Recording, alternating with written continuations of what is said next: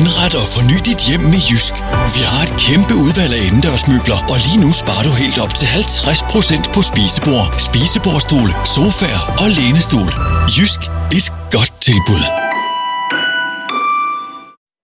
Det er med stor sorg, som jeg har taget imod beskedet, at Sveriges utrikesminister Anna Lindh 05.29 denna morgon har avlidit av de skador hon fick vid gårdagens attentat.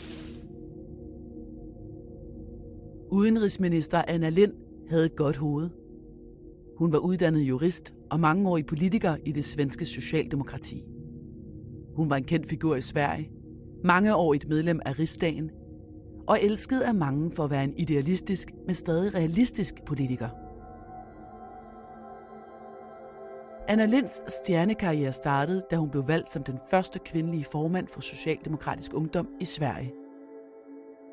I 2003 havde hun været udenrigsminister i 5 år, og den 46-årige kronprinsesse i svensk politik var udset til at blive landets næste statsminister.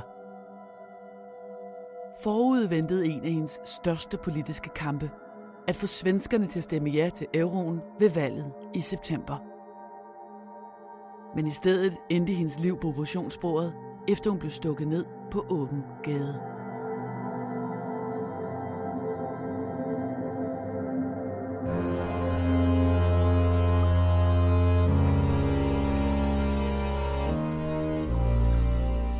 Du lytter til Mord i Nord.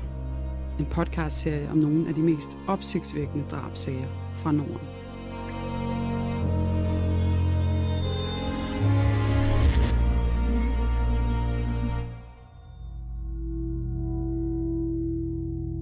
Det, du nu skal høre, er en virkelig historie.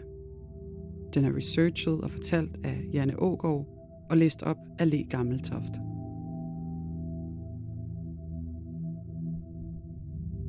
Det her er en genfortælling af sagens fakta, som de har været gengivet i andre medier. Nogle detaljer er udeladt, ligesom vi her afholder os fra at tage stilling. Det har retssystemet gjort. Men du skal være forberedt på, at det kan være voldsomt at lytte til. Ikke mindst, fordi det handler om rigtige menneskers liv og død.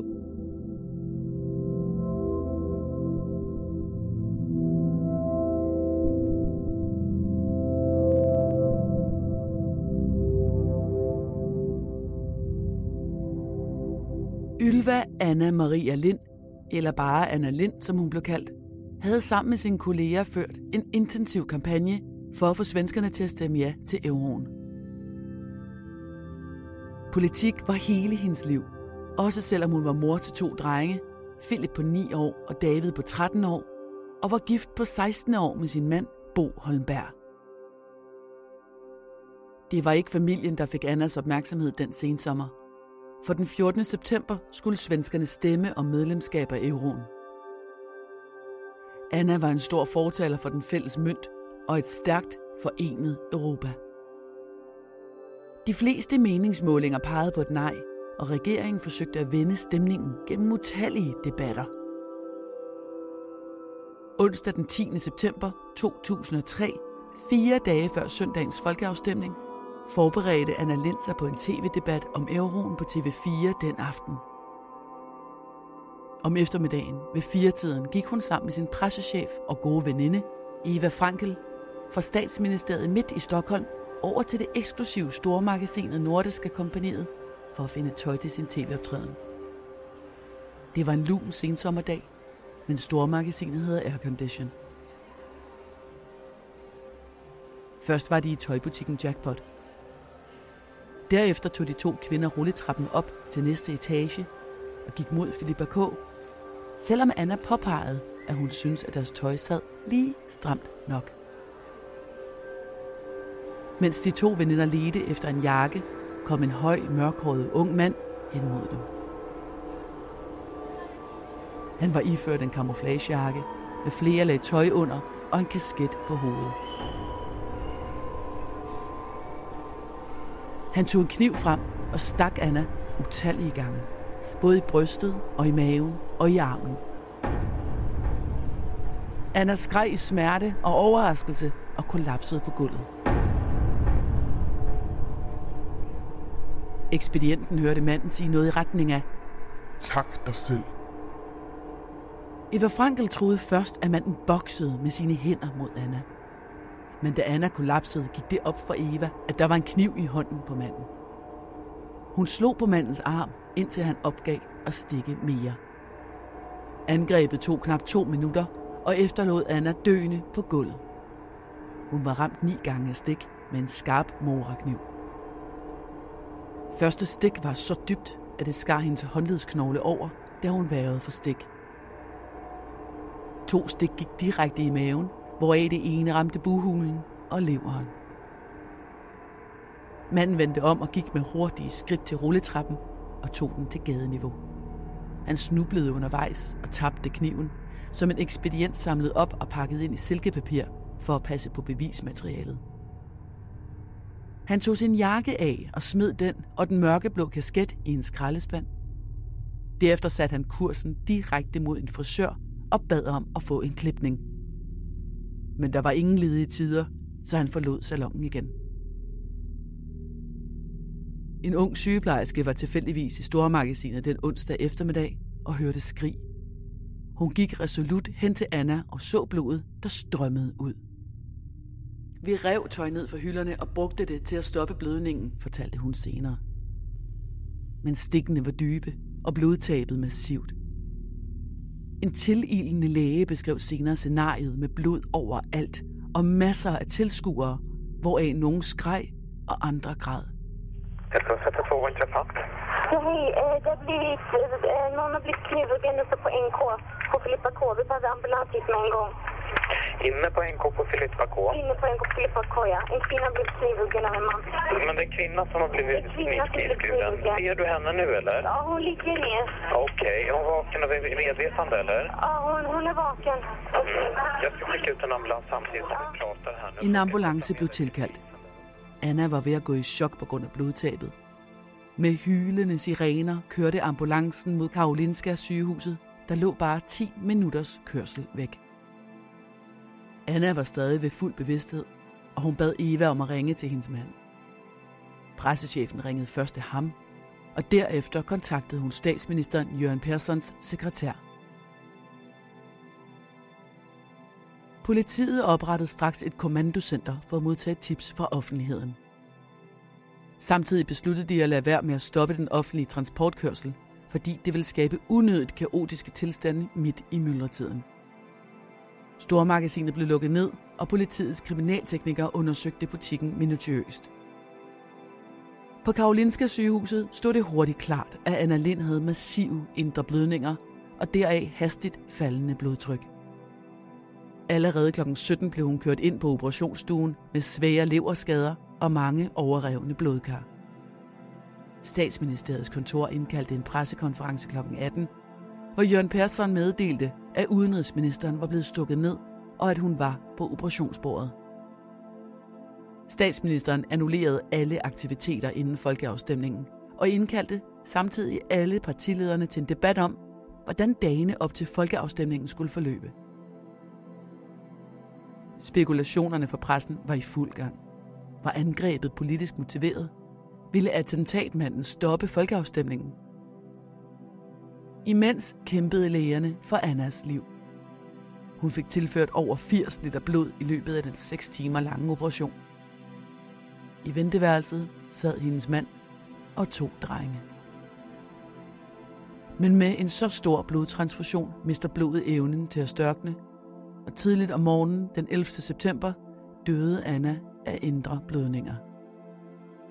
Lidt før klokken 7 om morgenen fik statsministeren besked, og det var en grødkvald Göran Persson, der den morgen holdt en pressekonference om Annas død.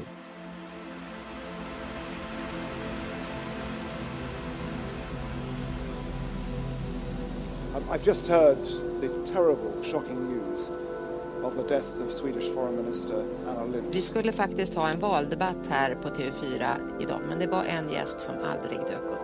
I wanted first on behalf of the British government to express our condolences to her husband Bo, to her children, to her wider family and friends, and to the people of Sweden.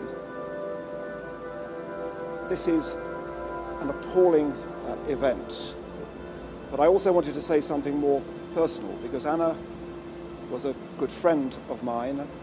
She was someone who was full of life, that represented everything that is wonderful about Sweden and about Europe.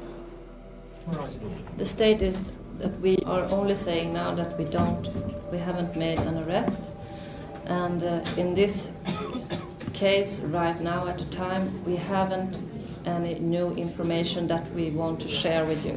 Do you know who you want to arrest? That's the kind of information that we are not sharing right now. Kritikken havlede ned over det svenske politi. Pressen undrede sig over, at trafikken i området ikke var blevet stoppet efter angrebet, og det havde taget flere timer, før der blev slået alarm til alle patruljer i Sverige, en såkaldt landsalarm. Der blev heller ikke sat ekstra mandskab ind ved grænserne i Skåne og Blekinge. Der var omkring 15 vidner til angrebet, men politiet brugte flere dage på at få konstrueret et fantomfoto af den formodede gerningsmand. Teorien om, at knivstikkeriet var politisk motiveret, fik næring, da den svenske avis Dagens Nyheder rapporterede, at den nynazistiske hjemmeside Info14 hyldede drabet på Anna Lindh som drabet på en folkeforræder. Det var ikke første gang, en fremtrædende politiker var blevet overfaldet i Sverige. Landet led fortsat af et kollektivt traume efter drabet på den tidligere svenske statsminister Olof Palme, der var blevet skudt ned på åben gade 17 år tidligere. Mordet var formelt set stadigvæk uopklaret, og efterforskningen var af mange blevet angrebet for at være for dårlig. Nu spekulerede de svenske medier i, at efterforskerne ville fejle Anna Lindh-sagen, som de gjorde med Palmemordet. I Jysk får alle nyhedsbrevsmodtagere lige nu 20% på alle ikke nedsatte indendørsmøbler. Gælder kun i butik og ikke varer med fast lav pris. Bliv nyhedsbrevsmodtager i dag. Tilmeld dig på jysk.dk. Jysk. Et godt tilbud. Den største kritik fik Säpo, det svenske sikkerhedspoliti, fordi de ikke havde sat en livvagt på Anna. Og det på trods af utallige trusler mod hende. Hun havde 10 dage forinden været i byen Gävle, hvor Socialdemokratiets partimedarbejdere efterfølgende bad om politibeskyttelse. Men det var ikke sket. Säpos chef indrømmede, at der var sket en fejlvurdering af trusselsbilledet mod hende. Viceanklager Agneta Blidberg forsikrede befolkningen om, at denne gang ville efterforskningen være snorlige og ikke have utallige fadæser som ved Palmemordet. Politiet havde allerede sikret sig en række tekniske beviser. Det formodede gerningsvåben var sikret og indpakket i silkepapir, og gerningsmandens overtøj og kasket blev fundet uden for stormagasinet og var til analyse på kriminalteknisk afdeling. Chefen for kriminalpolitiet i Stockholm, Leif Jenneqvist, var overbevist om, at gerningsmanden var at finde blandt politiets gamle kendinge. Hele udførelsen af attentatet tydede på, at der var tale om en erfaren vaneforbryder. Stockholms Metro og stormagasinet Nordiska Kompagniet udleverede optagelser fra deres overvågningskameraer. Optagelserne bekræftede vidnernes beskrivelse af gerningsmanden og forløbet. De viste en yngre, slank mand med kasket og kamuflagetøj, som gik direkte hen til Anna og stak hende ned. Det så højst planlagt og overlagt ud. Pressen døbte gerningsmanden NK-manden efter gerningsstedet Nordiska Kompagniet. Politiet offentliggjorde billederne af NK-manden den 13. september, dagen inden folkeafstemningen om euroen. Imens arbejdede efterforskerne sammen med psykologer for at skabe en gerningsmandsprofil. Profilen beskrev en almindelig mand, altså hverken en legemorder eller psykisk syg person. Den pegede på, at Anna højst sandsynligt var udset som offer på forhånd. Regeringen og partilederne havde bestemt sig for at gennemføre folkeafstemningen som planlagt. På selve afstemningsdagen fik politiet et tip om NK-mandens identitet. Han hed Mika, var midt i 20'erne og havde tidligere boet på Grøndalsvæken i Hovsjø uden for Söderjylland. Andre tips pegede på samme mand. Ifølge informanter havde denne Mika både klippet sit hår og brændt sit tøj samme dag, som Anna blev myrdet. Tippet gav politiet håb om, at de kunne finde manden i registrene. De fandt hurtigt en Mika. Det var et kælenavn for en mand ved navn Mikael Mijalkovic, der boede i byen Tullinge. Han havde ganske rigtigt tidligere boet i Hovsjø. Ligesom gerningsmandsprofileringen havde indikeret, havde Mikael Mijalovic tidligere været i kontakt med politiet og også med psykiatrien. Hans pasfoto lignede også påfaldende det fantombillede, der var blevet konstrueret på baggrund af vidneudsagn fra attentatet. Derfor besluttede politiet sig for at føje ham til listen over personer, der skulle undersøges nærmere.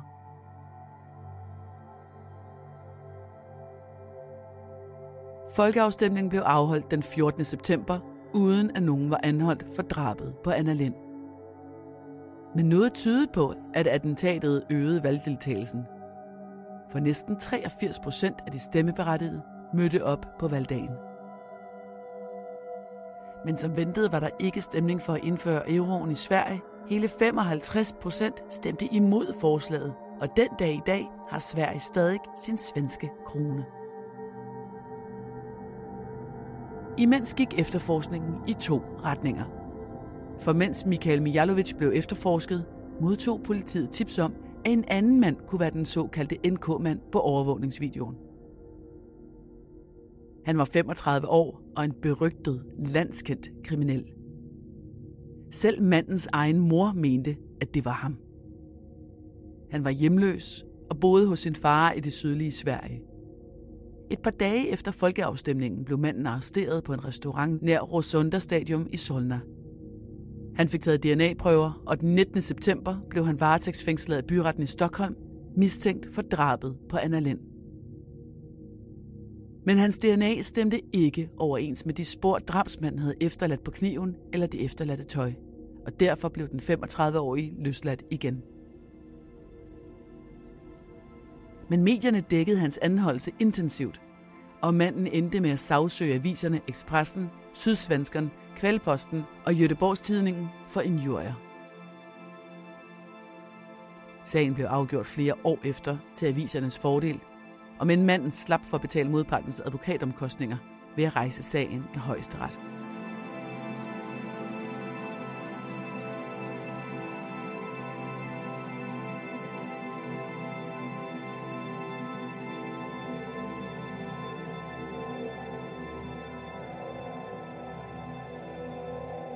Politiet havde stadig kigget på Mikael Mijalovic, også kaldet Mika, som mulig gerningsmand.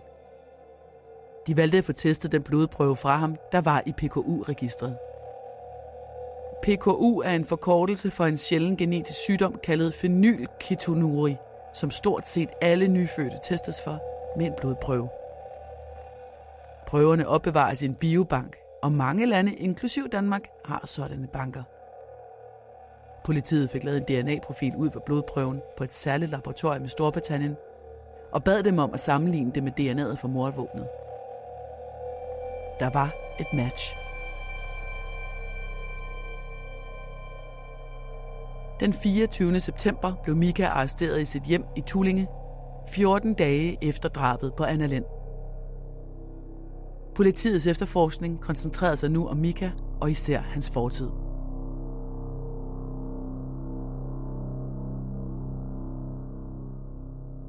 Mikael Mijalovic havde serbiske forældre, der var kommet til Sverige i 1960'erne for at arbejde. Forældrene fik 2 børn, først en pige, og 2 år senere kom Mika til verden. Men da han skulle til at starte i svensk folkeskole, bestemte forældrene sig i stedet for at sende ham til Serbien for at gå i skole der og bo hos bedsteforældrene. Der blev Mika i 6 år, før han blev flyttet retur til Sverige. De 2 flytninger rev ham op med rod, og har sandsynligvis været traumatiserende for drengen. Tilbage i Stockholm stak han ud som fremmedarbejderbarn og talte dårligt svensk. På trods af flytningerne klarede Mika sig godt i skolen og i gymnasiet. Men han var sky af natur, og som årene gik, blev det tydeligt, at han var psykisk syg. Hans far var alkoholiseret, og resten af familien led under det. Allerede som 17-årig fik Mika sin første behandlingsdom efter et groft knivangreb på sin berusede far.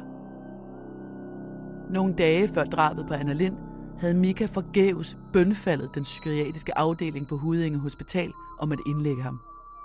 I forvejen fik han antipsykotisk og beroligende medicin. Han var arbejdsløs, uden uddannelse og på bistand.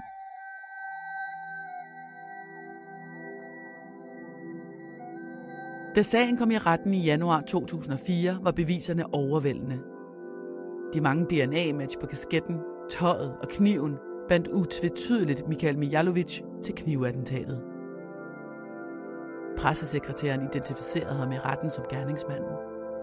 Overvågningsvideoer viste, at han havde overvåget Anna i 14 minutter fra etagen ovenover, inden han slog til.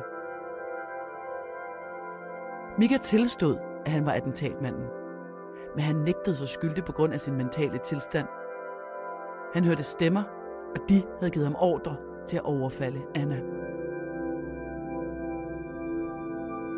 Anklager og forsvar var i retten ganske uenige om Mikael Mijalkovic's mentale tilstand.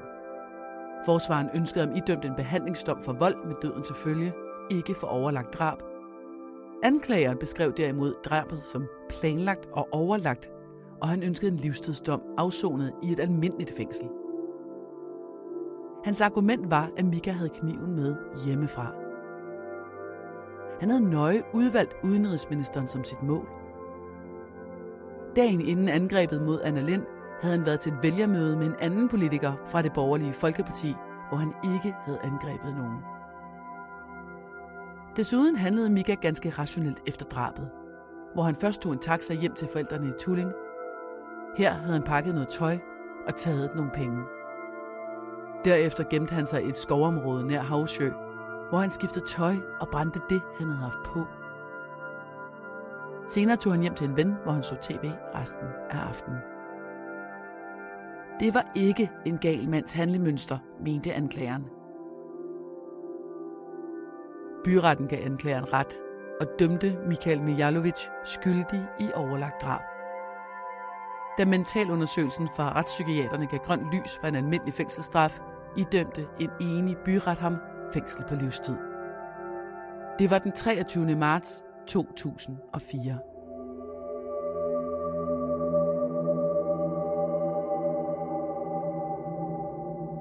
Forsvaren ankede straks dommen for den svenske appelret, der gav Mika psykiatrisk forvaring i stedet. Men så kom en ny anke fra anklageren til højesteret, der endelig stadfæstede livstidsdommen december samme år. Mika forsøgte at blive overført til et serbisk fængsel af frygt for at blive angrebet i et svensk fængsel. Men den svenske kriminalforsorg opfyldte ikke hans ønske. Han bad også om at få ophævet sit svenske statsborgerskab, og den ansøgning imødekom Udlændingsstyrelsen, så Mika i stedet blev serbisk statsborger. Han afsoner i dag sin livstidsdom på en særlig sikker afdeling i fængslet Sundsvall i Nordsverige, efter at have været midlertidigt placeret på en retsmedicinsk psykiatrisk klinik og senere på det sikreste fængsel i Nordeuropa, Kumlaanstalten. 2 gange har han begået overfald mod en medfange. Værst gik det ud over en 59-årig indsat, som lå og sov på en sofa i et opholdsrum. Mika slog manden i hovedet med en metalstang, og manden fik alvorlige skader. I august 2011 talte Mika med Svenska Expressen om drabet på Anna Lindh. Der fortalte han, at han var ude efter at skade en politiker. Det var et tilfælde, at det var Anna Lindh og hendes veninde, han havde set foran stormagasinet den dag. Jeg følte et had mod alle politikere, både svenske og serbiske. Jeg anså dem for ansvarlige for alle mine fejltagelser, fortalte han til journalisten og fortsatte. Jeg var et menneske uden job, uden bil, uden venner, uden chancer. Det er sådan en som mig, man rekrutterer som terrorist. Mikael Mijalkovic har nu afsonet næsten 16 års fængsel, svarende til 2/3 af sin straf. En livstidsdom i Sverige er maksimalt på 25 år. Men med de 2 ekstra domme for overfaldene i fængslet, lægges der ekstra år oveni.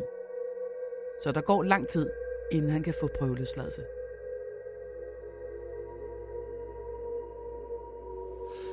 Påverkar hennes person politikken i dag, skulle du sige?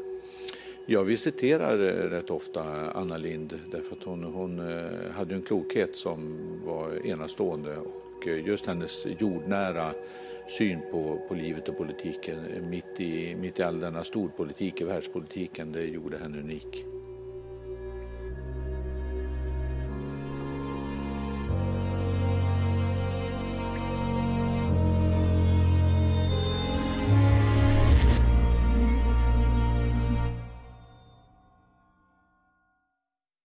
Skat, læg det ned! Hvem kan give dig råd til nye møbler, når din 3-årige svinger toiletbørsten? Det kan Bilka.